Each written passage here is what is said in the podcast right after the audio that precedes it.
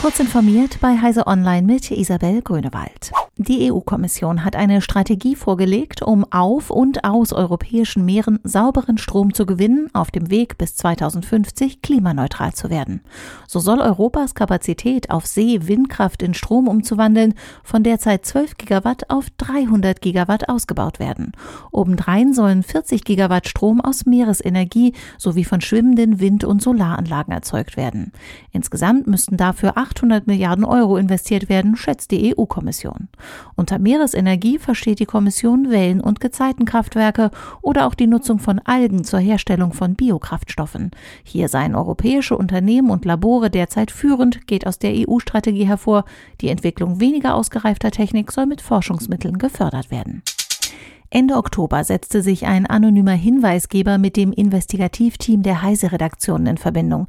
Laut diesem Tippgeber war ein TomTom-Account die einzige Voraussetzung für den Zugriff auf die Kundendaten des Navi-Herstellers. CT ging dem Hinweis nach und stellte fest, dass sich tatsächlich auf triviale Weise unzählige Online-Rechnungen von TomTom-Kunden unbefugt abrufen ließen. Nachdem CT das Unternehmen auf dieses Datenleck hingewiesen hatte, reagierte TomTom umgehend und schloss die Schwachstelle. Anzeichen für einen böswilligen Angriff wurden dabei wohl nicht festgestellt. TomTom hat den Vorfall DSGVO-konform der zuständigen Datenschutzbehörde gemeldet sowie die betroffenen Kunden informiert. Das legendäre Arecibo-Radioteleskop in Puerto Rico kann nach zwei Beschädigungen nicht gerettet werden und wird außer Dienst genommen. Offenbar seien die Drahtseile zur Befestigung der Instrumentenplattform über dem Teleskop weniger stabil als angenommen. Es besteht jederzeit die Gefahr, dass die Plattform abstürzt.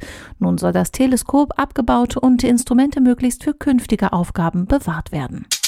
Der US-amerikanische Medienkonzern BuzzFeed übernimmt das Webportal HuffPost vom US-Telekommunikationsunternehmen Verizon. Eine entsprechende Vereinbarung gaben die Unternehmen bekannt, ohne finanzielle Details zu nennen. Beide Konzerne wollen künftig im Rahmen einer strategischen Partnerschaft bei Online-Inhalten und Werbung zusammenarbeiten. Diese und weitere aktuelle Nachrichten finden Sie ausführlich auf heise.de.